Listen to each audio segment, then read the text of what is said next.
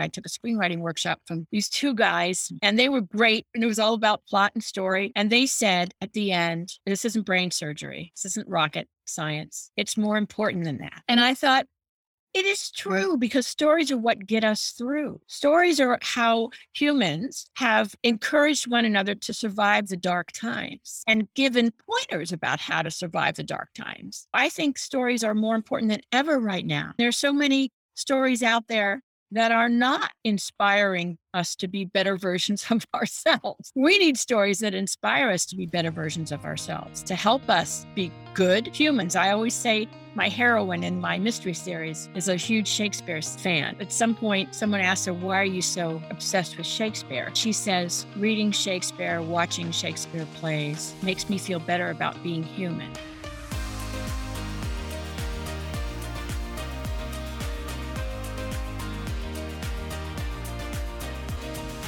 Hey there, welcome to Lit Match, a podcast made to help writers find the best literary agent and business partner for their writing career.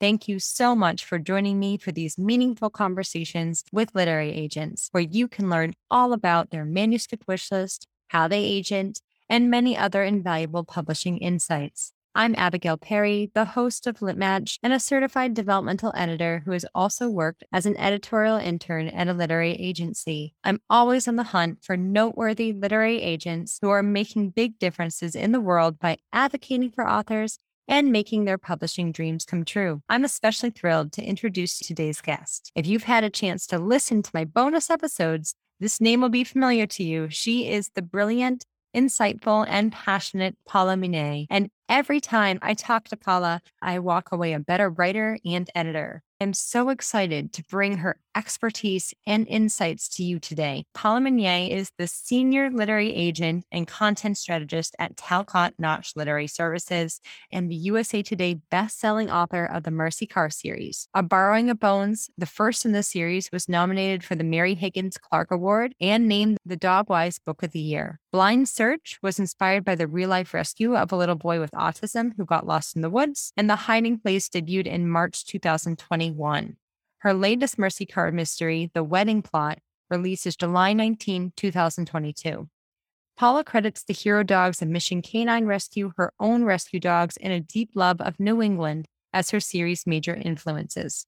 Paula also has written three popular books in writing Plot Perfect, The Writer's Guide to Beginnings, which you'll be familiar with if you do listen to those bonus episodes, and Writing with Quiet Hands. She's also written Fixing Freddie and Happier Every Day. Paula lives in New England with her family and Bear, the Newfoundland Retriever Rescue, Bliss, the Great Pyrenees Australian Cattle Dog Rescue, a pandemic puppy named Blondie, and Alnus, much like Elvis in her books, and Ursula the cat, a rescue Torbie tabby who does not think much of dogs. It's my great honor to bring you Paula Munier.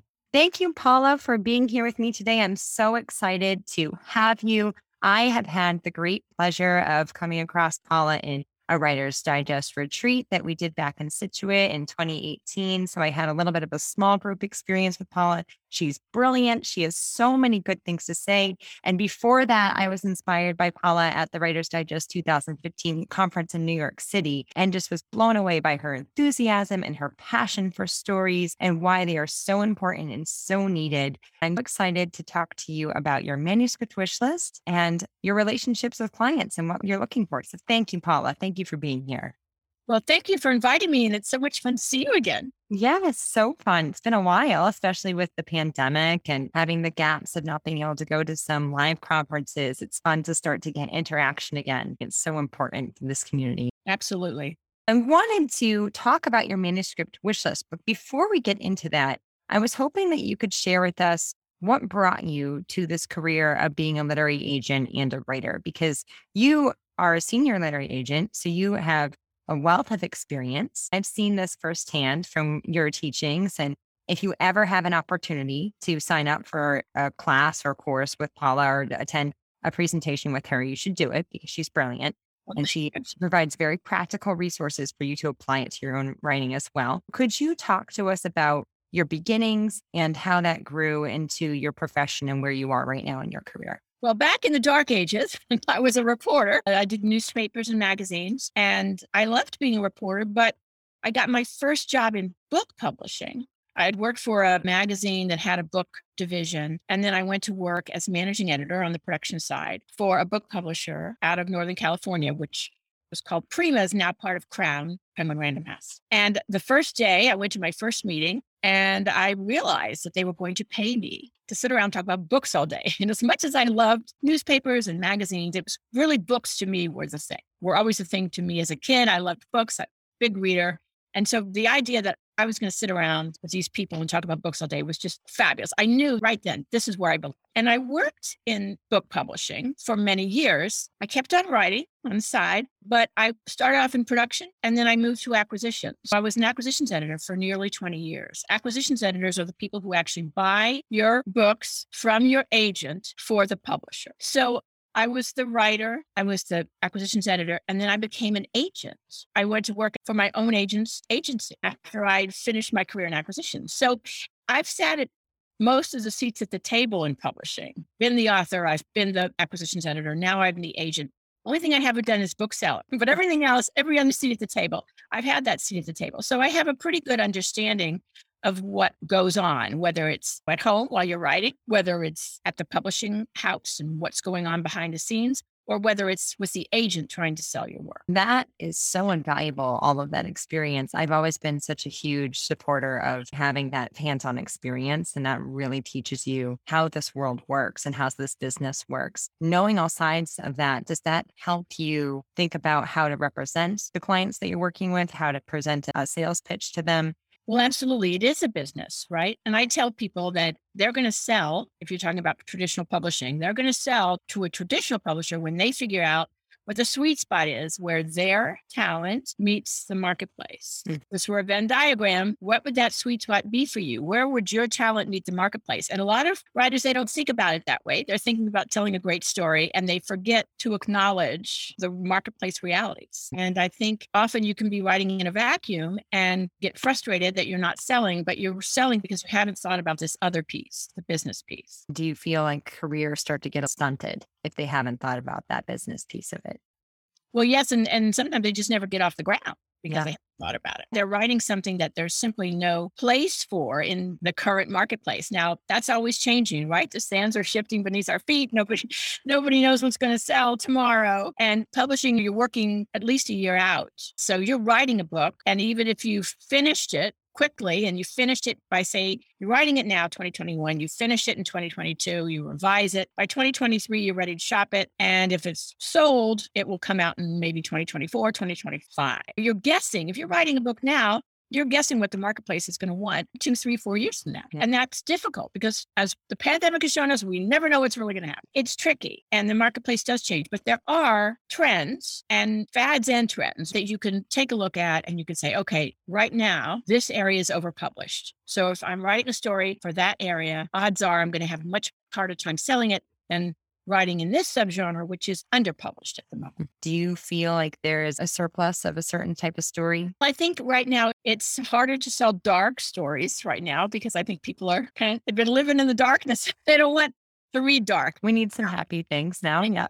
yes, exactly. Exactly. Which is why from March 2020 to March 2021, romance sales jumped 24% because people yep. escape. They want to read happy stories. That said, the flip side of that is the people who feel better not by escaping, but by thinking, oh, it could be worse. Those people are turning to horror. And horror, which was had been a very hard sell until recently, yeah. is now having a bit of a moment because I guess people are thinking, whoa, there's a pandemic, it could be worse. We, we could be invaded by aliens or something worse could happen is under the bed. I don't know. I don't uh, write horror myself, but I've talked to a lot of horror writers. It's really interesting because horror is a release for them. It's one of those things where it's like we can communicate our fears, we can fabricate our fears into these fiction stories to have that release, but we don't have to actually experience the fear in real life. Absolutely. That's really interesting that they're having a moment because there is a lot going on. But it's nice to see some of these stories maybe that weren't getting the attention that they deserved. And now they're having a little bit of a spotlight. Maybe that momentum will continue. I mean, if you take the example of vampires. Yep. Oh, I mean, you go back a long way with vampires, right?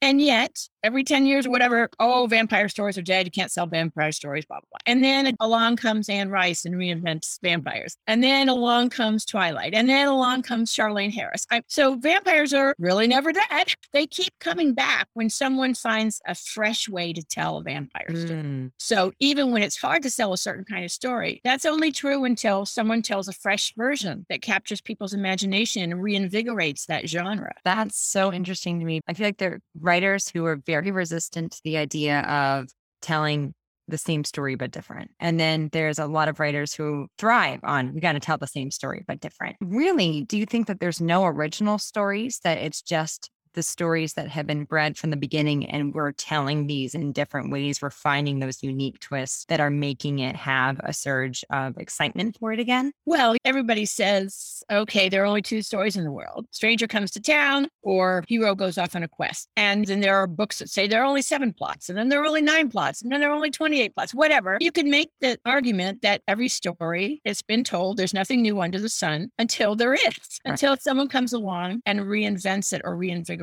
it or tells us something that shows us something we haven't seen before. There are basic elements of storytelling, unless you're doing experimental storytelling very hard sell there and not really. We won't talk about that. Oh. But right, you talk about traditional storytelling. There are certain elements that readers have come to expect. And the reason readers love a particular genre, and most readers have their favorite genres, they read that genre because that genre provides them with a particular kind of reading experience that they like. yes If you're going to write a genre, you have to provide that kind of reading experience. Now, surprise and delight your readers. But if you ignore the conventions of that genre altogether, then readers won't get that reading experience that they paid their 30 bucks for. You have to remember, and we like to say in publishing, the first page sells the book. That's why beginnings are so important. The last page sells the next book. And the last page is where that reader decides if they've gotten the reading experience they wanted.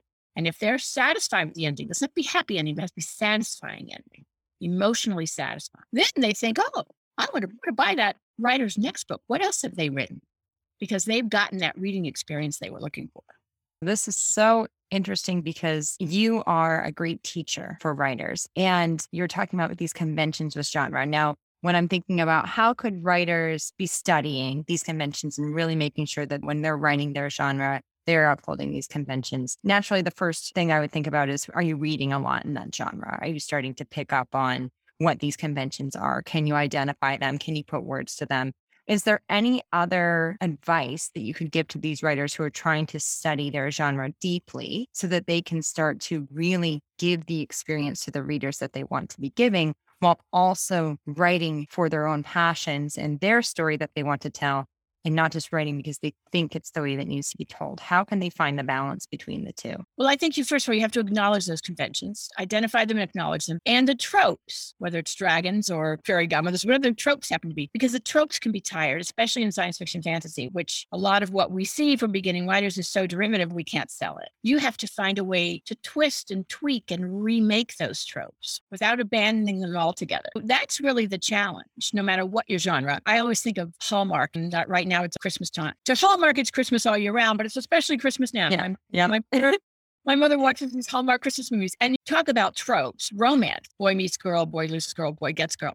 It's all right there. And what's funny about it is that they have bingo cards for Hallmark movies where, oh, here's a cute guy from wearing, who's a veterinarian, right? And that's one thing. Or it'll be, oh, the, the, the city girl comes to the country for X reason. Or, oh, here's a bed and breakfast. I mean, they have all these bingo cards that literally list the tropes of the romance that you see on Hallmark. Ask yourself, what are the tropes? And if you want to cheat, the best way, of course, is like you said, read widely in your genre and even subgenre so that mm-hmm. you can see how other writers acknowledge those tropes and those conventions and play with them to make them new. And hopefully, in that study, then you'll find this unique take that you can do. Exactly. And you can, what one fun way to do it is to have a movie night and take three movies that are faithful adaptations of best selling novels in your subgenre and just write them, write out beat by beat as you watch them. And I promise you, if you do that for three movies, beat by beat, scene by scene, you'll see what the tropes are and what the conventions are. Yep. Naturally t- maybe taking implicit knowledge and being to explicitly communicate what you're missing in your story and making it better and better. And as an agent, w- when you're working with your writers, your clients, are you helping them see these? Or usually when you have already offered representation, does their story adhere to most of their conventions? Well, I was an editor for many years. And so I do take a fairly heavy editorial approach to agenting. I know how editors think.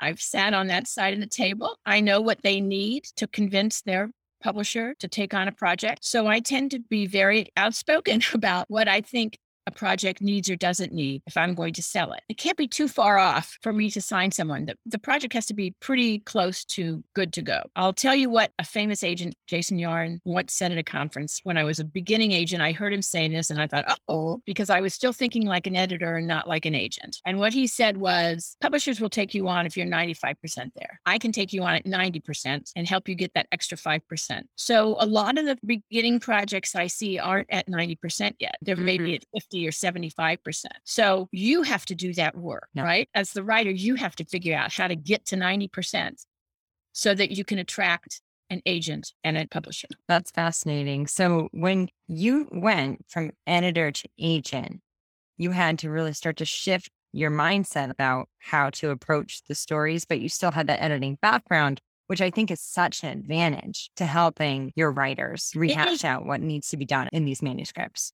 Yes, it is an advantage. Certainly, it is an advantage. I will say, though, that what I learned going from an editor to agent, I had my list that my house produced every year. And I, as an editor, I was responsible for finding projects that suited that list and suited the house that we knew we could sell well. But when I became an agent, and I was sales driven, sort of, as an editor, because editors are judged by the performance of their projects. So I, of course, had to be aware of sales and think about sales, but not the way I did as an agent. And as an agent, I learned that sales became even more important. And the selling points of a book was my job to find the selling points of that book and help the writer realize what those selling points were and to capitalize on those selling points when I went to shop the publishers. So the pitch seems really important when you're creating the sales pitch. And also, it's not surprising that the pitch when a writer is querying you that the pitch is going to be important in order to attract your attention. Do you find that there are specific qualities in a pitch that you definitely like to adhere to for when you're presenting a sales pitch? And are there certain things that you like to look for in query letters that are submitted to you? What you really need and i learned this the hard way is that i can't sell a project if i can't sum it up in 15 words or less. And i can't sell it to hollywood in any more than 10 words Wow. And Hollywood doesn't read. So you've got 50 words and then 10 words. And if you honestly, if you as the writer cannot sum up your story, the main action, the main theme, the main emotional impact, the arc of the character, meaning protagonist in mm-hmm. 50 words or less, you don't know your story well enough. I hear you with that because often when we start to stumble on our pitches, it means that there's something that we haven't fully fleshed out in the manuscript. Could you give us an example of a 50 word pitch versus a 10 word pitch, either for one of your clients' books or for your own book, Borrowing a Bone, so they can hear these big things that you're talking about, these character arcs, these emotional arcs, these external stakes that are being raised, the big plot event events, just as an example. Okay. Well, here, this is the book I wrote called Plot Perfect. If you're having trouble plotting, I wrote it for you. I'm going to read a couple, what amount to log lines or elevator pitches. Mm-hmm. That's what we're talking about here. So here's one for Gone Girl. Everybody's seen Gone Girl, right? If you haven't read it, you've seen it. Sold 8 million copies in hardcover, people. Talking about another story that took a genre and really made it its own. Exactly. Gone Girl is a thriller about a wife gone missing and the husband held responsible for her disappearance. Is she dead or just pretending? Is he a murderer or just a cuckold? That's the main action. That's the plot. Yes. Told from alternating his and her points of view. That's what makes it different. This twisted love story reveals the terrible truths about an ordinary marriage, the tie that binds for better or worse. That's the theme and the emotional impact. Gillian Flynn had written other books before this, Sharp Objects and one other thing, and they were great and they did okay but they didn't do 8 million cover copies in hardcover well, right? And you ask yourself, okay, so why did that book break out? Well, I think it's because out of all of her books so far, it's the one that most resonated with the most people because everyone has either been in or known someone who's been in a relationship that could have gone really south really fast or did go really south really fast, right? And where you don't know who that guy is next to you in bed or that woman is next to you in bed. You don't know who that person is and you find out the hard way. Yeah.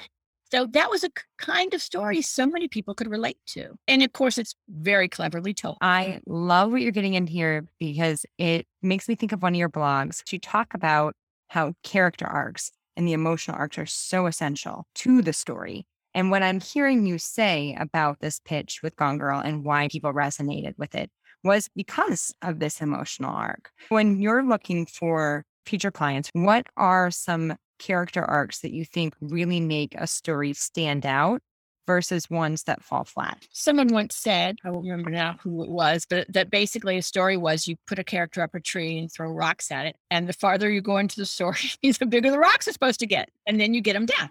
That's the character arc because most stories are about the hero's journey. They're about someone who faces all these obstacles in their lives and comes out at the end a better version of themselves. Now, mm-hmm. there are stories where the hero comes out a worse version of himself, like The Godfather, where we yeah. watch a war hero become a mafioso, or Breaking Bad, where you watch this chemistry teacher become a drug overlord. Those projects much harder to sell because most readers want the story of someone becoming a better, more enlightened version of their best self, because that's mm-hmm. what we all want to do. Most of us want to become better versions of our own self. I'll read you one from Eat, Pray, Love, which is sort of the classic category killer for self actualization memoir, the ultimate becoming a better version of yourself. That's what all these stories are about. Eat, Pray, Love is a memoir about an unhappy divorced woman who sets out on a journey of self discovery and learns to feed her body in Italy, eat, her soul in India, pray, and her heart in Bali, love.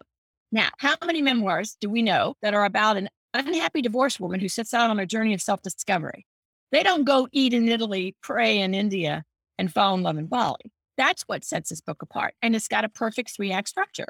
The mm-hmm. arc is right there in the title eat, pray, love. Italy, India, Bali. That three act structure revealed right in the title gives this ed- endearing story of self actualization a solid foundation that resonates with readers. So I would make the argument that that book sold so many zillions of copies, not because it was so fabulous, although it is, but she's kind of whiny and it gets kind of slow in the middle, but doesn't matter. That perfect three act structure, that perfect promise eat, pray, love. You're going to go on this journey with Elizabeth Gilbert and she's going to learn to do these things and you're going to go with her that's a hell of a promise for a memoir or for any book. And you can see the character arc right there in that short logline. Her journey, her emotional and physical and spiritual journeys, all right there. That's what you want to try to do.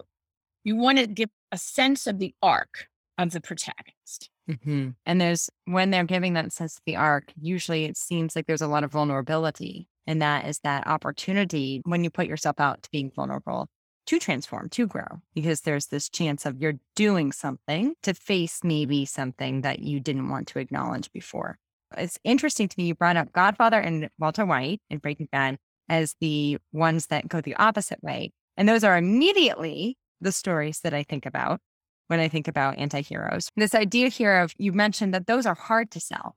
And you gave the reason why, because most people want to transform those stories are breakouts as well. How do you think those pitches started to be crafted in something that caught attention versus was something that people would shy away from? I think it has to do with falling in love with the protagonist. Mm-hmm. Even if you're writing an anti hero, it's much easier to sell a likable anti hero, right?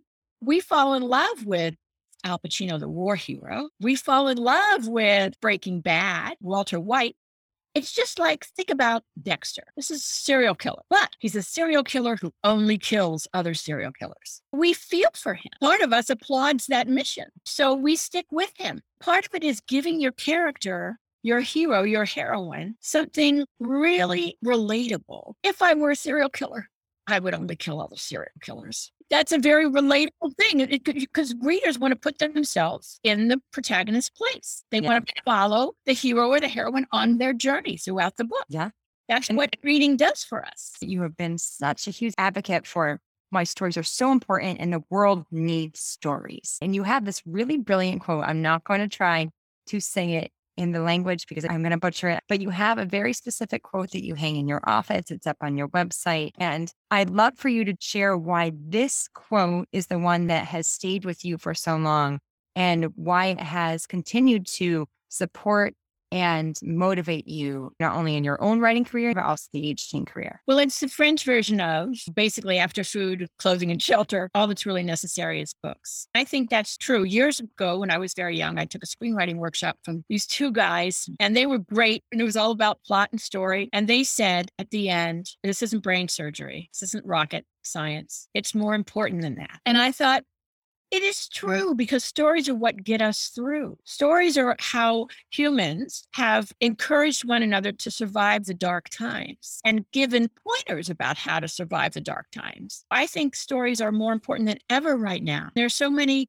stories out there that are not inspiring us to be better versions of ourselves. We need stories that inspire us to be better versions of ourselves, to help us be good humans. I always say my heroine in my mystery series is a huge Shakespeare fan. At some point, someone asked her, Why are you so obsessed with Shakespeare? She says, Reading Shakespeare, watching Shakespeare plays makes me feel better about being human. So we are human, and sometimes we don't feel too good about it. You look around and think, What? what is a species have we managed to do? But there are writers who make you feel better about being human. And I think that's what we need now. I couldn't agree more. I think that stories for me have always been this consistent and resilient source of hope and reason for us to persevere, reason for us to grow, to become better human beings and not disown the shadowy parts of us because being human is to be imperfect, but to recognize that we can learn from those shadowy parts and actually make peace with them. And that can make you maybe more empathetic. That can make you more a person to do XYZ in your life, whether that be career, personal, family, whatever it is. That relatable experience is the human condition. We don't have to write happy stories, but they do want hopeful stories. I always tell my clients okay, if you're writing an unhappy ending, there are two kinds of unhappy endings. There is, and pardon my French, life is shit endings, and there's nothing we can do about it. So we may as well slit our wrists and call it a day. And then there's life is shit, but it's all we've got. So we have to find a way to make it meaningful. You can sell the latter. Try selling the former, not so much. Yeah. Yeah. If you are writing a story that's not a happy story. That's what's going to keep us going back for more. This is life. There is pain, there is suffering in life, but there's also a way that we can handle this and maybe become better because of it. There's always a balance to everything. I love stories that are doing that. Now, you are heavily involved in the crime writing community. Talk to me about your experience in this crime community. I know that these are stories that you represent. I know that these are stories that you write. Why crime? How did you start to find hope out of the stories that you're telling and representing? I love crime fiction. I've always loved crime fiction since I was a kid, reading Nancy Drew and Encyclopedia Brown. I think there are all kinds of crime fiction. I mean, ultimately, all crime fiction is about the search for truth, whether it's X, Y, or Z. And it's a puzzle. Often it's who did it and figuring out the puzzle of why and where and how. But also, it's a search for truth and justice. Crime fiction, usually there's some kind of justice, maybe poetic justice. It may not be, you know, the killer goes off to jail. It may be some other different kind of justice, but there is usually some sort of justice, some sort of reckoning for the evildoer. And I think that makes people feel comforted that bad things happen, but we're going to address the bad things and see that the people who do the bad things are somehow dealt with. I think that the comforting, reassuring part of crime fiction. You know, mm-hmm. there can be noir and there can be really dark, dark elements, but usually somehow, some way, justice is served. And I think that's a comfort to people. So much so. Crime must have a lot of subgenres within the crime world. You just mentioned there is noir. What do you think are some of the main crime subgenres that you like to work with and when you're looking at these stories, what are some of the main conventions and tropes that you particularly feel drawn to? There are cozies, which are sort of lighter amateur sleuth mysteries. There are thrillers, which can be a woman in jeopardy, whatever. There are police procedurals. They're basically cops and private detectives. There's noir, which is a darker more cynical theme. There's so many different kinds of crime fiction. There's historical crime fiction. So there's all different kinds. And I think if you're writing crime fiction or what any genre, you really need to know and understand the differences between the genres and subgenres so that you can speak to those readers in the language of that subgenre, whatever it may be. I particularly like traditional mysteries which are, they fall between noir and cozies. Things like Louise Penny, Elly Griffiths, Ann Cleeves, Julia Spencer Fleming, Sarah Stewart Taylor, all these kinds of writers that write traditional mysteries. I love that. I also represent police procedurals, private detective novels, all those. Those can be a hard sell right now. It's like thrillers, especially thrillers written by writers of color. Very popular right now, mm-hmm. very much sought after. Cozies, I don't represent a lot of cozies. I, I err on the traditional mystery end of cozy. I love science driven mysteries, but they're hard to sell. If anybody's writing one, send it to me. I, I do love thrillers. I'm always looking for good thrillers. And those can be sort of domestic thrillers, uh, a la Gone Girl, all kinds of mysteries, all kinds of crime fiction. I'm also looking for women's fiction and for rom coms because rom coms are hot now. When you look at uh, women's fiction, do you think there are subgenres for women's fiction? And if so, what are they? They are. I mean, women's fiction can be also book club fiction. It's a term that applies to any book that has gives the reader this kind of reading experience that people in book clubs like to read about. So it can be women's fiction, it can be historical fiction, it can be crime fiction, but it gives a certain kind of reading experience that basically means it's a story where there's enough meat to it and it's different enough that people who read a lot, people will find something different to talk about, be deeply themed, deeply layered. Those kinds of stories really do well. Literary fiction also can do well in book club. People are always looking for book club fiction. Women's fiction can be that. But women's fiction basically means stories that, unlike romance, which is primarily focused on the romantic relationship between two people, that's what romance is. And the story, the main action is about that. Women's fiction is bigger than that.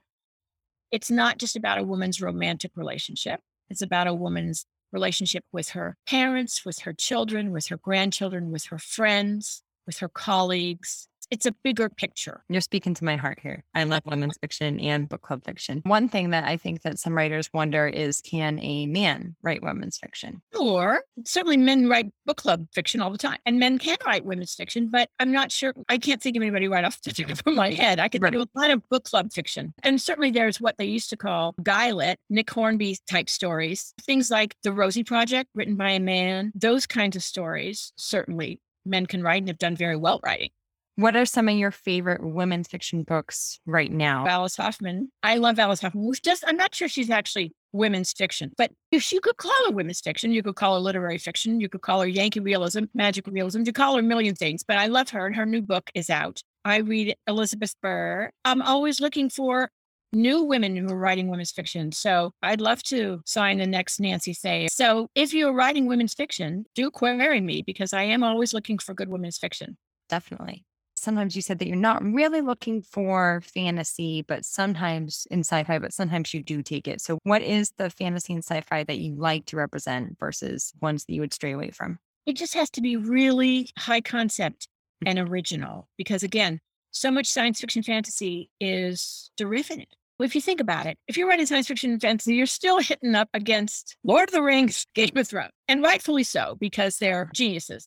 But look at those two stories Lord of the Rings. Tolkien. And then years later, along comes George R. R. Martin. And what does he do? He writes The Lord of the Rings meets The Wars of the Roses, meaning the literal Wars of the Roses, historical conflict in Britain. He did the same but different. Right. He knew that he was up against the Lord of the Rings juggernaut too, but he made it different. And he made it different by literally basing all of his stories in the Game of Thrones endless volumes and we're mm-hmm. still waiting for the next one, right? On the Wars of the Roses, which of course is why they're so bloody, because the real Wars of the Roses were really bloody too. That's what you have to do if you're writing science fiction fantasy. You have to come up with something that's not the same. That means your magic has to be unique. All the tropes have to be reinvented or reconfigured or reimagined so that they're not just like every other dragon or every other spell or every other thing you read in science fiction fantasy. Right. You can also look to someone like Andy Weir, who wrote the Martian. Mm-hmm. Now, The Martian, he self published because at the time nobody was publishing hard science fiction because everybody thought hard science fiction was dead. And then Andy Weir totally resuscitated, rejuvenated, and reinvigorated hard science fiction. He self published, but then within seconds, I guess, Matt Damon snapped up the movie rights. And why? Because you can pitch that book in three words Castaway on Mars. That's all you need. Castaway on Mars, Matt Damon instead of Tom Hanks. You're good to go.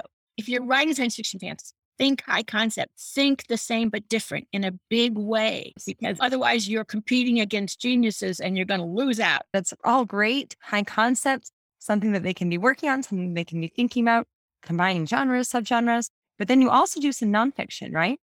I do. I love nonfiction. I did a lot of nonfiction as an acquisitions editor. Nonfiction, you really kind of have to have a platform if you're writing nonfiction. Platform is not that important in fiction. That's the good news. But in, in nonfiction, it is, which basically means you have to be able to prove that there's an audience for your book.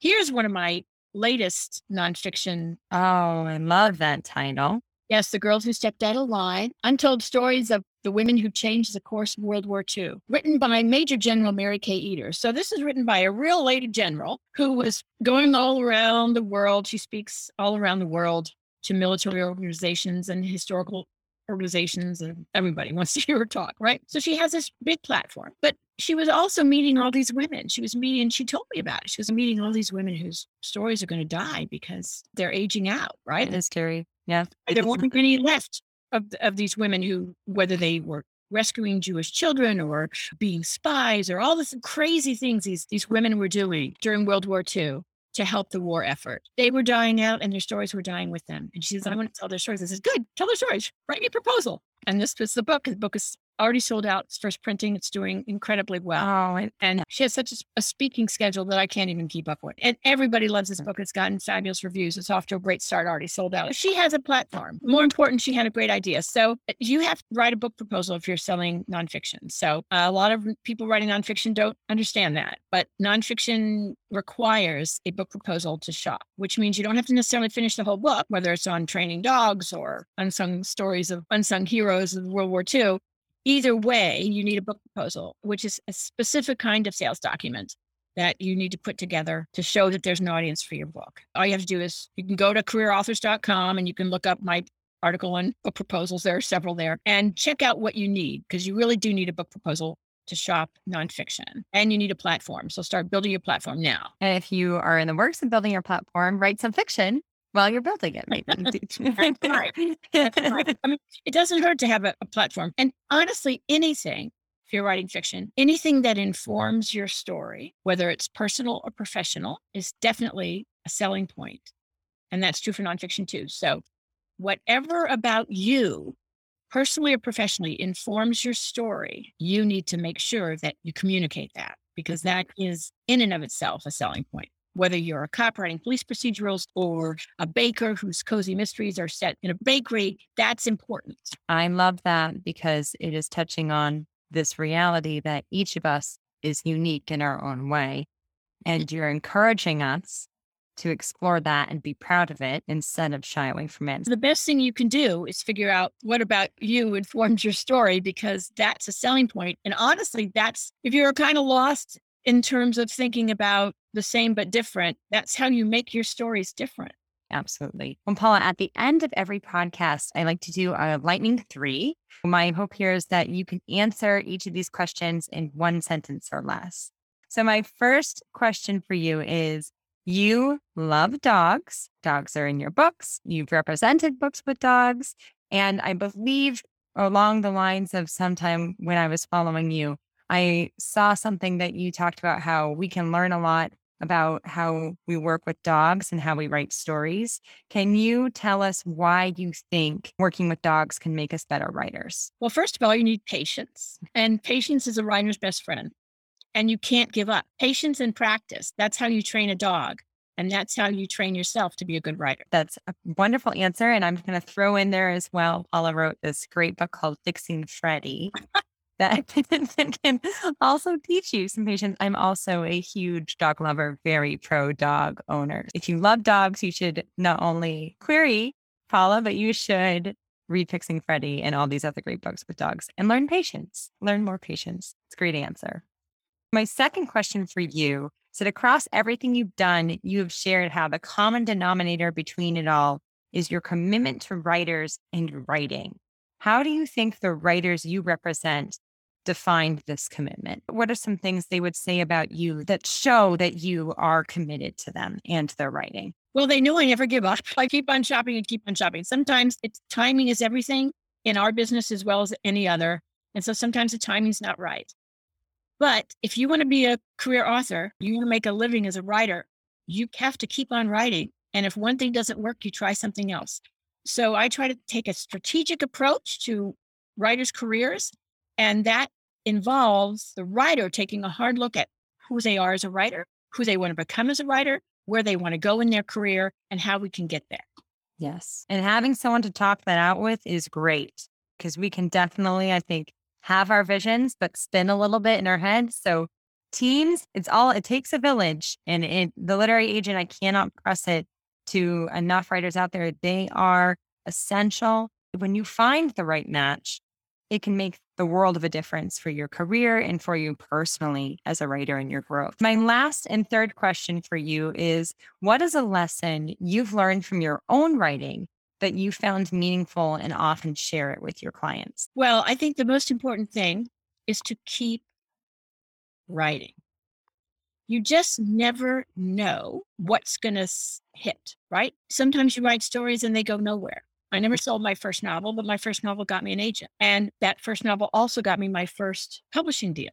So even though it wasn't published itself. So that first novel happened to belong to a genre that died overnight, as genres sometimes do. The world moves on and that genre's over. I kept on writing and I've kept on trying new things. And I think that's the most important. Writers write, writers tell stories. Agents do not want one book wonders. Agents want writers who write, who are planning a career. Our job as agents help to build that career. I am a fabulous agent, Gina Panettieri, and she helps me do that, just like you want to find an agent who does that for you. Amazing advice, Paula. Thank you so much. You are, I can't say it enough. She is brilliant. She is generous. She is constantly teaching writers and supporting writers. And everyone should be following you and supporting you. I cannot press that enough.